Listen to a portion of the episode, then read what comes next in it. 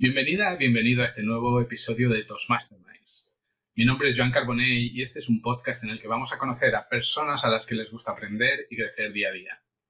Tenemos algo muy específico que nos une. Nos interesa de una u otra forma hablar en público. Y esto nos ha llevado a reunirnos en nuestro club Toastmasters de Mallorca, Mallorca Wordsmiths. Pero en este podcast no vamos a hablar exclusivamente de oratoria o de nuestro club. En estos episodios queremos conocer mejor a las personas que forman el club, compartir entre nosotros algo más sobre nuestros intereses personales y profesionales y, quién sabe, quizá descubrir otras formas de colaborar entre nosotros. Y hoy tenemos como invitado en este programa a Pedro Ripoll. Bienvenido, Pedro. Buenas tardes, Joan. ¿Cómo estás? Encantado de, de tenerte aquí y de que siga engrosando la lista de personas y miembros del club que pasan por estas entrevistas. Como decía, vamos a intentar descubrir un poquito más, aparte de lo que nos puedes contar en tus discursos y, en las cervecitas posteriores, saber un poquito más de, quién eres. Entonces, la primera pregunta obligada siempre es, ¿quién eres y a qué te dedicas? Es una pregunta que tiene su, su aquello, ¿sabes? No, no es una, una pregunta de fácil respuesta. Pero la, voy a intentar responder por, partes. Te voy a hablar del, ámbito profesional y, también un poquito del personal. A nivel profesional, soy economista, un economista que ha pasado por, por mil empleos. He trabajado en asesorías fiscales, en una empresa de espectáculos, en una empresa hotelera, en empresa de transporte de pasajeros, en empresa de suministros industriales, y siempre simultaneando el tema de, llevar asesorías o contabilidades por, mi parte. Y finalmente eh, terminé por accidente en el sector público. Es lo que pasa cuando estás en la privada, que cuando las cosas van bien sube rápido y cuando van mal, pues también baja rápido. Entonces, en 2009 ingresé definitivamente en la administración pública. Y el hecho de, cambiar de empresa privada continuamente es que es un vicio que tenía, que como me gustaba todo, me proponían algo y, enseguida me atraía, ostras, sí, vamos a probar esto, vamos a probar esta empresa, esta otra y tal.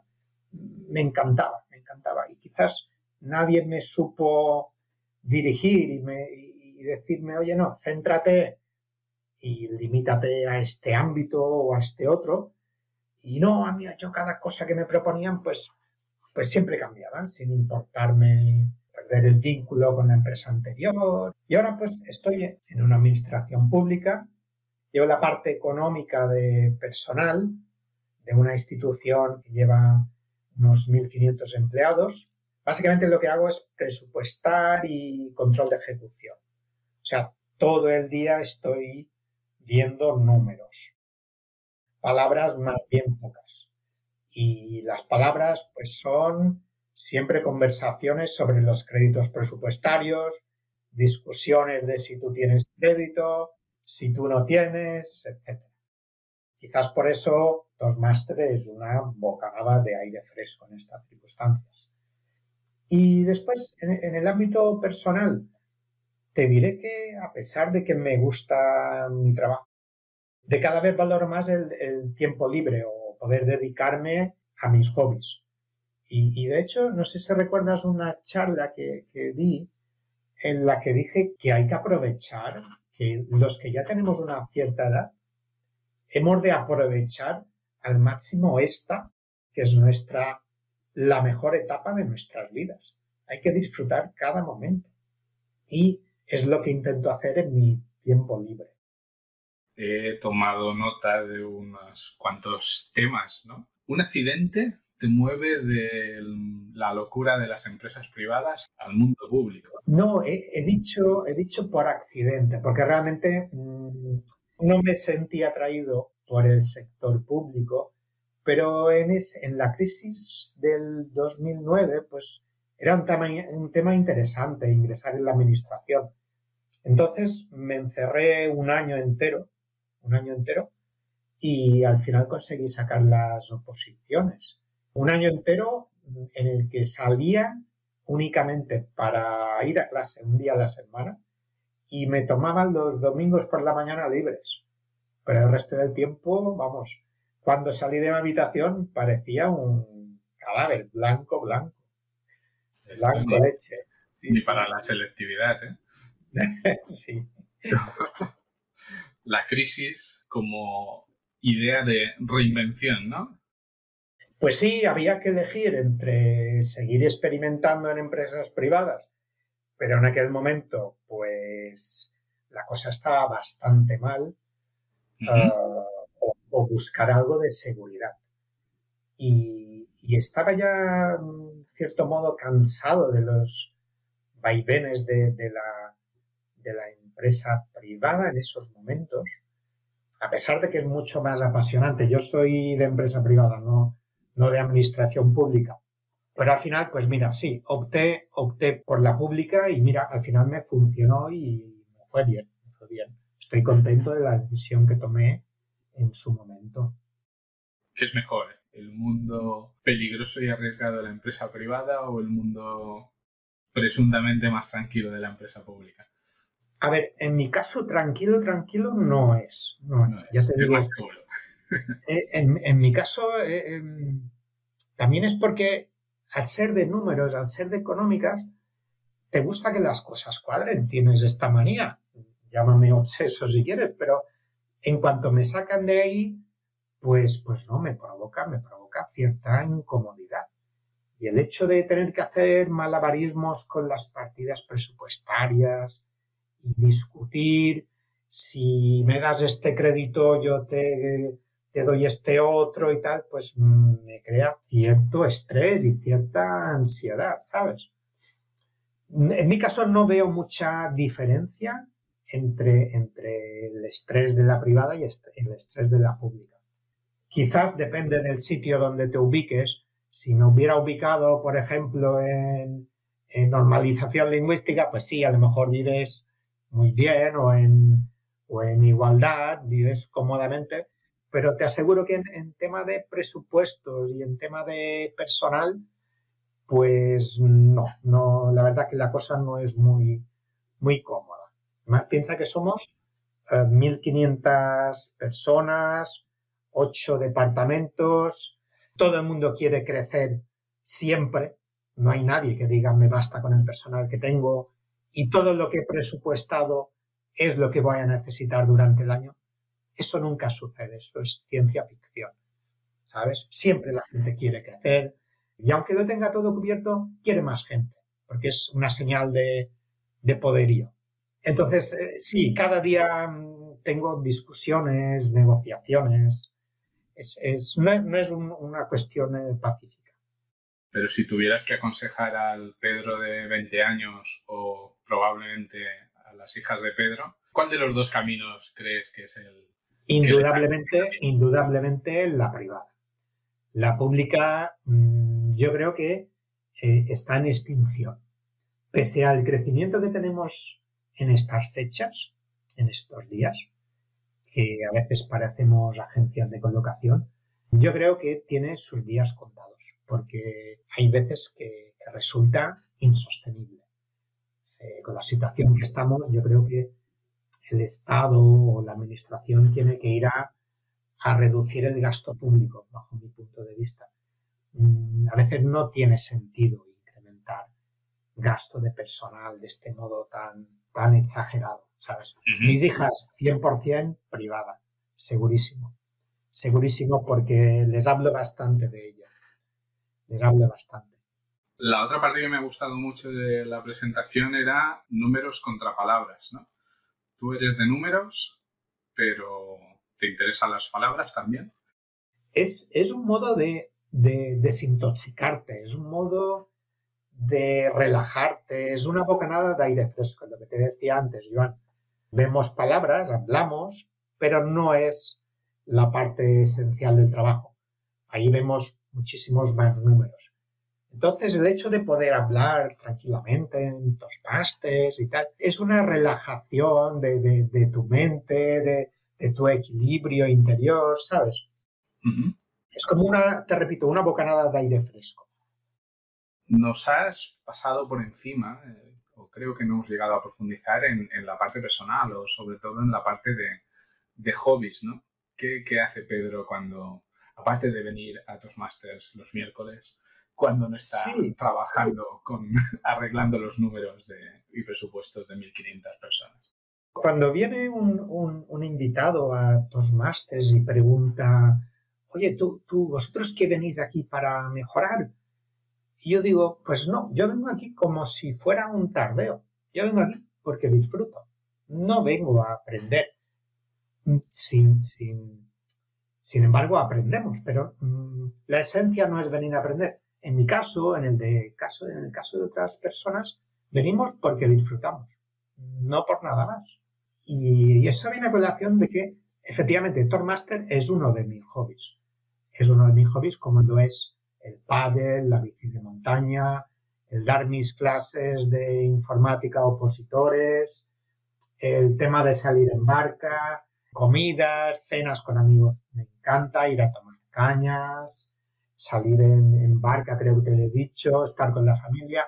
También a veces tengo hobbies un poco raros. He, sido fabricante de, de cerveza, he sido fabricante de pacharán, he sido fabricante de mi propio pan, fabricante de espaguetis, de pasta italiana.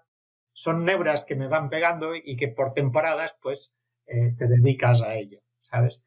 Pero no, no, no tengo un solo hobby, sino que son muchos y depende de la temporada, pues, adoptas uno o adoptas otro. El, el paddle, por ejemplo, no es únicamente ir allí a pegar cuatro raquetazos, porque nuestro nivel no es excesivamente alto, más bien todo lo contrario. Pero claro, estás allí, tomas una cervecita después de la partida, organizas una comida, organizas una excursión. Es, es más que nada un club social de gente muy variada, porque fíjate que en nuestro chat empezamos cuatro o cinco personas, nuestro chat de padel de WhatsApp, y llegamos a ser cerca de 90. 90 personas. Y la riqueza que te proporciona es que a lo mejor montas una partida con, con un argentino, con un italiano, con un francés. Y esa, esa simbiosis es, es una pasada, porque compartes culturas de, de otros países y tal, y, y, eso te enriquece un montón. Es decir, no solo es jugar por jugar, sino un comentario que te puede hacer un argentino, un comentario de un inglés, eso te enriquece un montón. Hobbies variados, entretenidos. A mí la bici de montaña o el pádel igual no tanto, pero toda la parte de restauración me, crea mucha curiosidad. sí, eh, el, tema, el tema de la gastronomía, el tema de ir de tapas y tal, es un tema que, a mi mujer y a mí nos, nos apasiona el probar un sitio nuevo que han abierto porque te recomiendan una tapa o un vinito y tal, pues nos apuntamos enseguida. Es un tema que también compartimos, una afición que compartimos los dos. Yo no, tenía claro que Toastmasters estuviera anunciado como un club de tardeo. ¿Cómo lo descubriste y por qué viniste al principio a Toastmasters?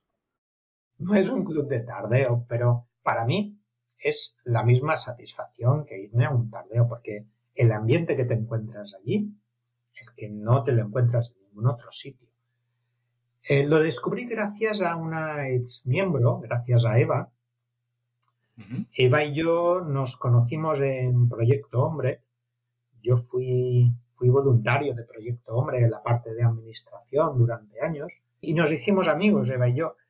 Y, yo le comenté que había hecho dos cursos del Carnegie y ella me dijo, ostras, pues si te gusta eso, vente a Toastmaster que vas a disfrutar, nos le pasamos genial y tal. Y, un día me decidí y empecé a, probar. Vine a la primera sesión de Toastmasters. Aquello me pareció inalcanzable. Digo, ¿dónde me he metido? Si son, son profesionales. La verdad es que la primera vez que, vas allí te impresiona un poco. Si, si llegas de, de, un nivel bajo como, como el mío, llegar allí y dices, ostras, pero esta gente son, son todo profesionales. Es, imposible, ¿qué puñetas hago aquí? ¿Sabes? Pero no sé, digo, pues me voy a quedar y poco a poco en la constancia vas dando pasitos y pasitos y al final dices, mira, son, son igual de buenos, eh, me siguen impresionando, pero, pero ya eh, puedo estar con ellos, puedo estar con ellos, he aprendido sus, sus rutinas, sus prácticas y, me encanta, disfruto y también disfruto de poder ayudar a los, a los nuevos que vengan, a los nuevos miembros. Es una simbiosis que se produce allí, es decir, todo el mundo nuevo que llega es bienvenido. Los nuevos, los viejos miembros acuden en su rescate, saludan, se presentan, ofrecen ayuda. Es, un club, la verdad que único, único en Mallorca. Los discursos que hace Pedro, si por algo son memorables, es por el uso del humor, ¿no? Cuando has empezado con el grupo de WhatsApp de Paddle, donde empezabas con un argentino, un italiano y un francés, yo digo, aquí ya, ya la tenemos liada, va a salir un chiste de alguna forma. Eh, ¿Cómo te especializas en esta parte más humorística? Todos tus discursos tienen siempre ese toque. ¿Cómo lo trabajas esto? Porque no es nada habitual o, no es donde la gente hace más enfoque dentro de nuestro club. Pues, Joan, yo creo que, que debido a mi trabajo, yo necesito la ironía como válvula de escape. Es decir, yo si hablo con un político, pues no puedo ironizar con él porque estoy hablando de cifras frías, ¿sabes? Y distantes. Entonces, quizás la rigidez del tema presupuestario hace que, la ironía sea mi válvula de escape del, día a día. De hecho, no, es que yo me incline por hacer ironía, yo creo que es que el cuerpo te lo pide, te lo pide, porque, claro, puedo hacer un tema serio, pero es que no me apetece no me apetece. Yo quiero hacer ironía. No, no digo humor porque es muy pretencioso, pero sí temas irónicos, temas de sorprender al público. Y yo creo que gran, parte de culpa de que, de que, también me haya inclinado por este tema es, es la influencia de, un amigo de, de, Monse, eh, conocido Joan Monse, de Mallorca.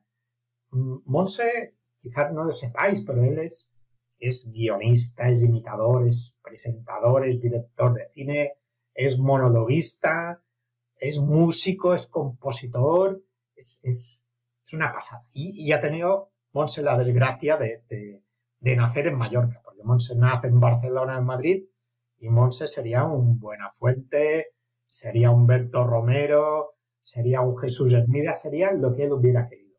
Entonces, con Monse, que nos conocemos hace 52 años, porque desde los tres añitos vamos a clase juntos y vamos a clase juntos en la guardería, pues nos veíamos a lo mejor alguna tarde ya de adolescentes y de un tema insignificante podíamos pasarnos toda la tarde haciendo bromas, ironía sobre aquel tema.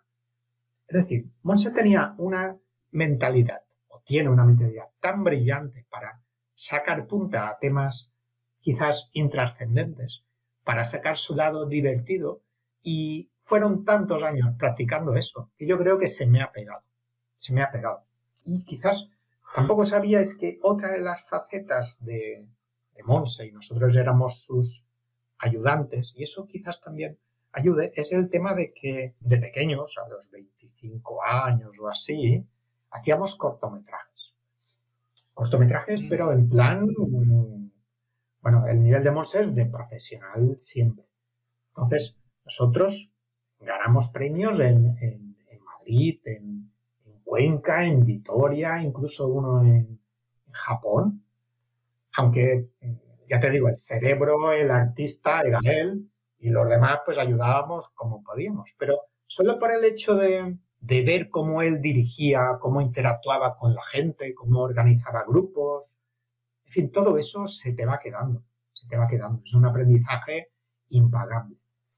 Entonces, mi, afición por la ironía, yo creo que es por una parte necesidad, porque es una válvula de escape que tengo, y por otra quizás el aprendizaje y los años y los cientos de charlas vividos con Monse. Nos has hablado de Monse como inspiración, pero también de Buenafuente, Berto, Jesús Hermida. ¿Te gusta escuchar humor? ¿Cómo te ilustras para preparar tus discursos? Mis discursos son de, pico y pala, Iván. Yo sí, si veo, si escucho una frase que me gusta, tengo en mi correo de Toastmasters, tengo varios borradores y en función de la temática los añado ahí. Para el día en que diga, pues mira, ya tengo bastante material para esta charla, pues voy ahí, lo recopilo, lo monto, lo trabajo y, al final diseño la charla. Pero ya te digo, yo soy de, de pico y pala. Escucho humoristas sudamericanos, colombianos, mexicanos, de todo el mundo, de todo el mundo. Todo lo que me llega de, un humor que sea irónico y de respetuoso a la vez y de cierto nivel, todo eso lo voy recopilando. Lo recopilo en mi mente y si vale la pena el material, pues lo voy anotando en un borrador y en cuanto tenga tiempo o suficiente material para preparar el discurso, lo hago. Y también me sigo mucho de, Twitter. Sigo mucho a gente irónica, gente eh, brillante, con frases cortas pero brillantes, frases que inspiran, frases cómicas. Todo eso es el material de que, que me nutro para poder elaborar un, discurso. Por eso puede parecer que el discurso humorístico es más cómodo, más rápido de montar y tal. Pues mm, yo creo que todo lo contrario, porque tienes que estar mirando que cada frase o cada párrafo que digas tiene que contener algo que sorprenda a tu audiencia. ¿Sabes? Que, la audiencia se ría, que, que, cambie la mueca de su cara, Hace unas semanas fui con, mi hija mayor a un debate de, los que tú también participas y ella presentó la introducción del debate. Y lo hizo realmente muy bien. Y después cuando, cuando terminó me dijo, papá, es que me he sentido importante, me he sentido poderosa, poderosa fue la palabra, porque veía que podía dirigir a la gente pues en tema de, ironía, de humor, el hecho de ver que, tú puedes hacer que la gente ría me produce una enorme satisfacción. El hecho de que puedan pasar de estar serios o con, con una media sonrisa a la carcajada, eso es lo que me llena de satisfacción. Y es básicamente el objetivo de mis charlas, es que la gente se lo pase bien. No es ni aprender, eso será por supuesto que siempre que das una charla aprendes, pero mi objetivo es que la gente se lo pase bien. Con eso disfruto yo. Yo soy de los que lo disfrutan muchísimo siempre que te tenemos ahí. De hecho, yo no creo que hacer eh, discurso humorístico sea algo más fácil o más sencillo. Tiene su, su miga, no diré que más o que menos, pero que hay que prepararlo y hay que tener su gracia para ser capaz de, construir ese remate y de de construir ese giro de la historia que de pronto te, deja descolocado y dices, wow, ahí, ahí se lo han pensado bien y, me han enganchado totalmente fuera de juego, ¿no? Has hablado también de temas de debate. Estás involucrado no solo en Toastmasters, también en otros proyectos que ya han salido en alguno de estos podcasts. ¿Qué tal la experiencia? ¿Has involucrado a tu hija, por lo que entiendo? Estoy intentando involucrarla. Lo que pasa que, claro, 18 años llena de actividades, de planes, apenas tiene tiempo, pero sé que ella disfrutó, tanto como disfruto yo cada vez que voy. Que si te digo la verdad, ni recuerdo cómo empecé. Sé que se presentó una, una amiga nuestra y sin saber cómo yo ya estaba en el primer debate. Pero no me digas cómo me convenció porque ni me acuerdo. Es la técnica que emplea nuestra, nuestra amiga Claudia. Y ya parece que he estado allí de toda la vida. No sé cuántos años hace que estoy en, debates. La verdad, ni, me acuerdo. Yo creo que he estado toda la vida allí. Es que ni, me lo planteo. Y sí, disfruto. Disfruto de poder ayudar a los chicos, de animarlos. Y, y además de pensar, ostras, si yo hubiera tenido esa oportunidad a los 16, 17, 18, pero eso en nuestro tiempo Joan era impensable, o sea, hacer eso, un debate En público, vamos, nunca he visto nada de eso. en, mi colegio, ni en la facultad, ni nada de eso. Ahora, con, los chicos de hoy en día, por lo que me cuenta mi hija, sí, el tema de hacer presentaciones e intervenciones en público es una cosa bastante normalizada. Menos en su colegio. Mm, mañana tengo una presentación, bueno, pero tampoco no es que se la prepare mucho, porque ya es muy rutinario, tiene mucha experiencia en presentar y no es como en mi caso, por ejemplo, que ya tuve que aprender ya de, mayor. Y volviendo un poquito al mundo de los másters, tú has estado involucrado también en el comité del club, si no recuerdo mal, vicepresidente de Educación en Español. No sé si alguna cosa más que ahora no recuerdes. ¿Qué tal la experiencia? Sí, fui tesorero. También, sí, pensaba. Tesorero y vicepresidente. Yo creo que estuve, no recuerdo si estuve dos y dos años o uno y dos, no recuerdo exactamente.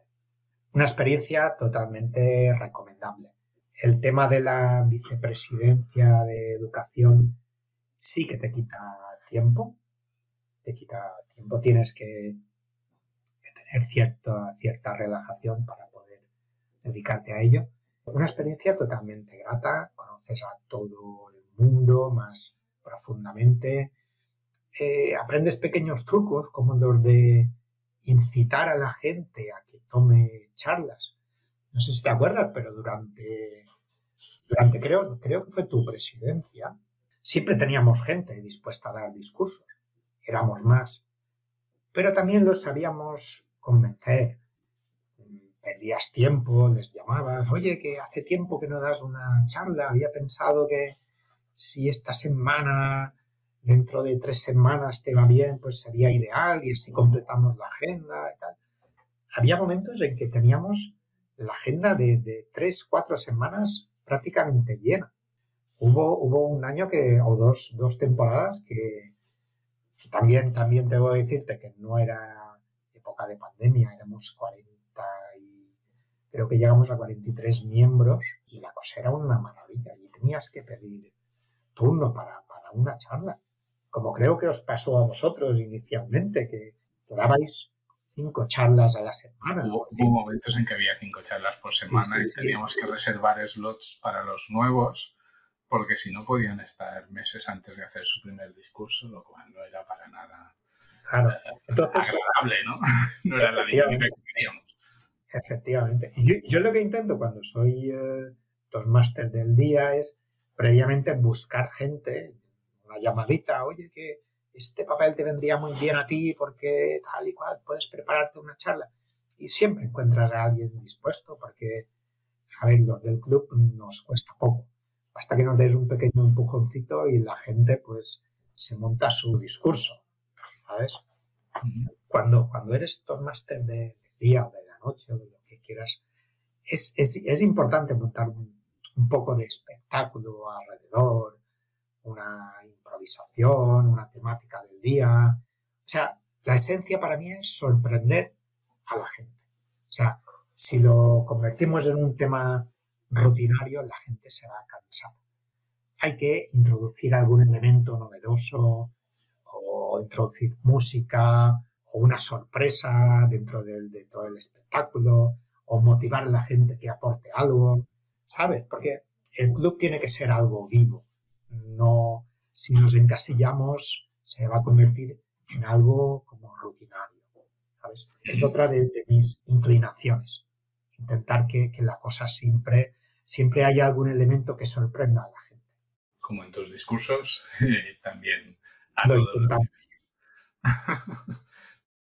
y hablando como estabas de intentar convencer a la gente que coja roles, y ya entrando un poco en la parte final de esta entrevista, ¿cómo convencerías quizá a una hija tuya o, a alguien que conozcas que le podría ir muy bien estar en Toastmasters? ¿Cómo le convencerías para que venga a alguna reunión?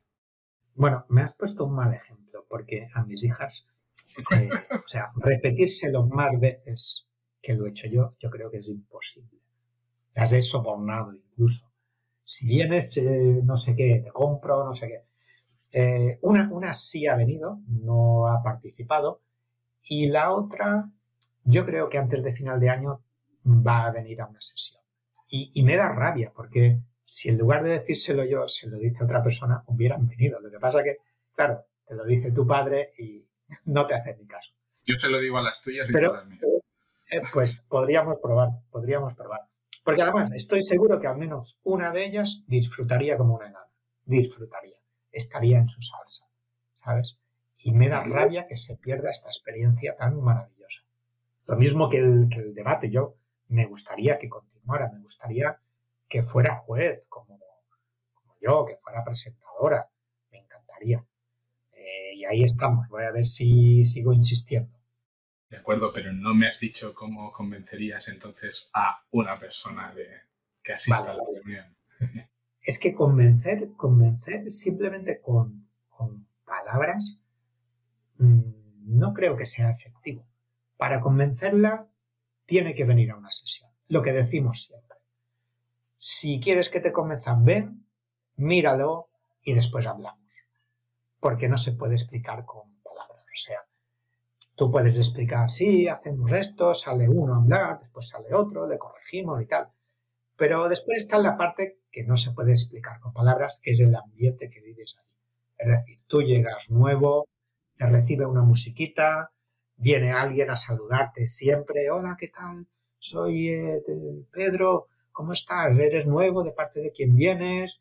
¿Puedo ayudarte en algo? Aquí tienes la agenda del día, yo te explico cómo funciona.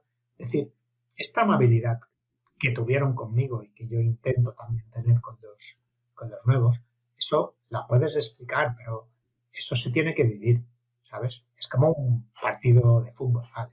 Lo puedes oír por la radio, pero si lo ves en directo, ganan muchísimo más. Entonces, ya te digo, convencer, con palabras no, yo lo convencería con hechos. Le diría, oye, vente un día a la sesión y a partir de ahí verás cómo te queda. ¿Sabes? ¿Qué es lo que suele pasar? Lo que suele pasar. Si a la gente le gusta el tema de, oratoria, de hablar en público, a la larga esa persona se va a quedar en el club. Pero te tiene que gustar, porque el, primer paso, yo siempre digo que hay está el largo camino del, del miedo que va del miedo escénico al placer de hablar en público.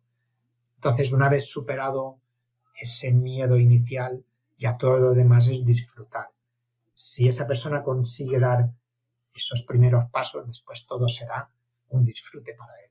Tenemos un pequeño juego aquí, que es que cada entrevista da una pregunta para el siguiente.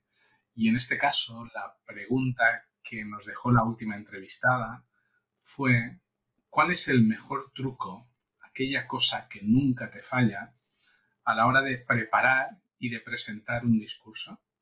Mira, Joan, a la hora de preparar más que truco, sería un consejo. Y es la dedicación, o sea, las horas de dedicación. Yo creo que de la cantidad sale la calidad. Es decir, tienes que investigar, experimentar, recopilar mucha información para que te salga un discurso brillante. De acuerdo que a medida que pasa el tiempo, pues ya necesitas menos material para un discurso brillante. Pero un consejo, un truco para preparar es dedicarte horas y horas, salvo que seas, no es mi caso, que seas brillante. Entonces sí que necesitas pico y pala ahí. Y un truco para presentar, lo que nos dicen muchas veces varias miembros de Toastmaster, el truco para presentar es tener ilusión para ello, presentar con una sonrisa, sentir que lo que vas a contar lo has vivido, lo has interiorizado.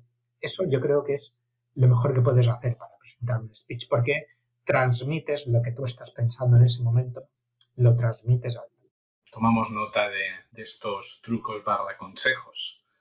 ¿Y cuál es la pregunta que te gustaría que otro miembro te contestase? Se me ha ocurrido algo que a mí me hubiera gustado que me pasara a los, a los 25 años, que, que es haber conocido el club bastante antes. Entonces mi pregunta será la siguiente. ¿Cómo hubiera cambiado tu vida si hubieras conocido dos masters a los 25 años? Esperemos que el siguiente invitado no tenga 23 años, que podría bueno, ser. Estaría bien, porque eso significaría que tenemos cantera. Muchísimas gracias, Pedro. Muchísimas gracias por compartir con nosotros este tiempo y por toda la información. Como siempre digo, hay gente con la que llevo muchos años y no sé ni la mitad de las cosas que descubro en estas entrevistas. Así es que me imagino que incluso los miembros más nuevos o que no han tenido la posibilidad de interactuar tanto, pues también van a descubrir muchas cosas que pueden ser interesantes. Quizá una última pregunta es, y si alguien quiere saber algo más de estas aficiones, de estos hobbies, de estos panes, de estos cómo montar chistes, ¿cómo puede contactar contigo? Sí, Joan, pues eh, a través del club en Mallorca Smith, eh, allí siempre nos va a encontrar. Si no es cada semana, al menos una vez cada 15 días o a través de algún miembro del club, siempre me va a encontrar. Allí no hay, problema. Por supuesto. Y por supuesto después de las sesiones tomando una cervecita. Efectivamente. Ahí estamos, ahí estamos. Es la parte tardeo, tardeo de una sesión Toastmasters. Así celebraremos el, el siguiente tardeo. Muchas gracias, Pedro. Y a quien nos está escuchando, si aún no eres miembro de Toastmasters y te interesa mejorar, vente, vente a alguna reunión. Venir como invitado es gratis y es la mejor forma de entender cómo funcionan nuestras sesiones y cómo puedes aprender a hablar en público sin profesores, sin presión y con buenos compañeros. Si te ha gustado este podcast y crees que puede ser de interés para otras personas, ayúdanos a difundirlo. Y como no, siempre en el más puro espíritu Toastmasters te invitamos a que nos hagas llegar tu feedback sobre estos episodios que nos ayuda muchísimo a mejorar en el futuro. Nos escuchamos en el siguiente episodio.